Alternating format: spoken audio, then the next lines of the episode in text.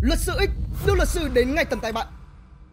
Chào mừng các bác đã đến với chương trình Law Talk và tôi là Nghĩa đến từ luật sư X. Chào các bạn, tôi là luật sư Quách Thành Lực đến từ luật sư X. Vâng, thì hôm nay vấn đề mà rất nhiều bạn có đặt băn khoăn thắc mắc đó chính là uh, chúng ta cần đi phân biệt cái giấy ủy quyền và hợp đồng ủy quyền anh ạ. Anh anh có thể phân biệt một cách nó nó đơn giản thôi chứ đừng chứ không học thuật à. Vâng. Nó rất dễ hiểu thì nó như thế này. Cái hợp đồng ủy quyền thì nó sẽ có hai bên trong cái tờ giấy đó. Vâng. Trong cái tờ giấy ủy quyền đó. Còn nếu là giấy ủy quyền thì chỉ có chữ ký của một bên trong văn bản đó mà thôi. À. Đấy là điều đơn giản nhất mà các bạn có thể hiểu.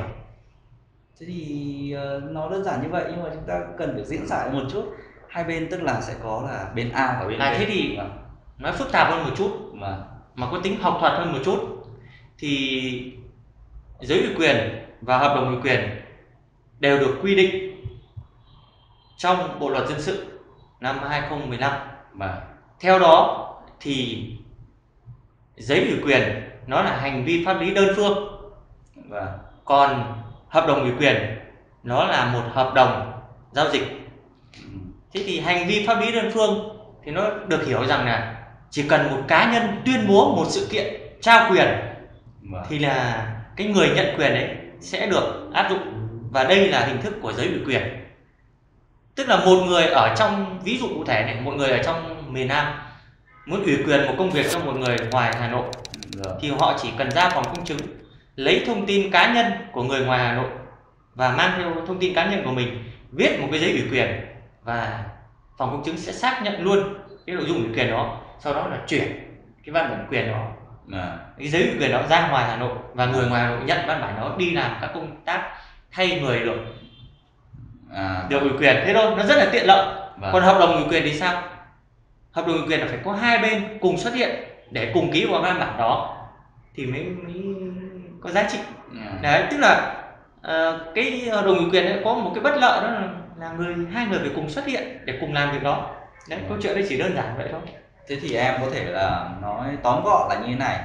À, giấy ủy quyền ấy, thực ra là nó là sự đơn phương và ông ông A ông quyền cho ông B, không cần biết ông B có đồng ý hay không, và ông B cũng không có cái nghĩa vụ gì đối với cái việc là ông A ủy quyền cả, tức là ông có thể làm hoặc không, đúng là quyền của ông, đúng rồi, đúng không? Còn hợp đồng ủy quyền là sự ràng buộc giữa các bên rằng là khi ông ký cái hợp đồng này, như kiểu hợp đồng mua bán ấy, rằng khi ông giao tiền ông có nhận được xe, và khi ông ký ông sẽ phải có nghĩa vụ và sẽ có quyền lợi trong đó, đúng chưa ạ?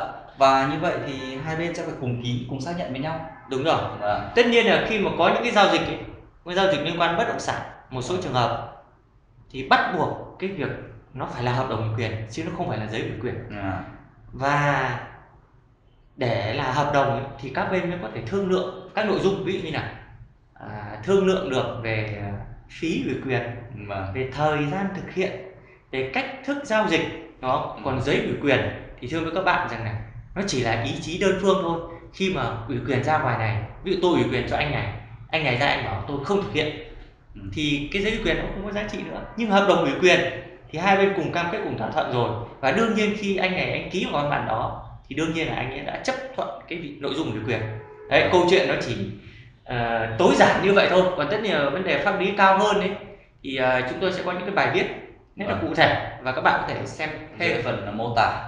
À, tức là cũng phải lưu ý với các bác là như thế này, nhiều cơ quan người ta sẽ cứng nhắc trong cái việc là, thực ra cũng không cứng nhắc, người ta sẽ có nguyên tắc rằng là có cơ quan được dùng giấy ủy quyền mà cũng có cơ quan sẽ phải sử dụng cái hợp đồng ủy quyền như anh Lực nói trong đất đai chẳng hạn đó. Thì nên là khi mà đi uh, ra những cơ quan nhà nước là thủ tục, tục hành chính ấy, thì các bác cũng phải tham khảo rằng là cơ quan này nó yêu cầu thực tế là văn bản gì để tránh mất thời gian, công sức, tiền bạc.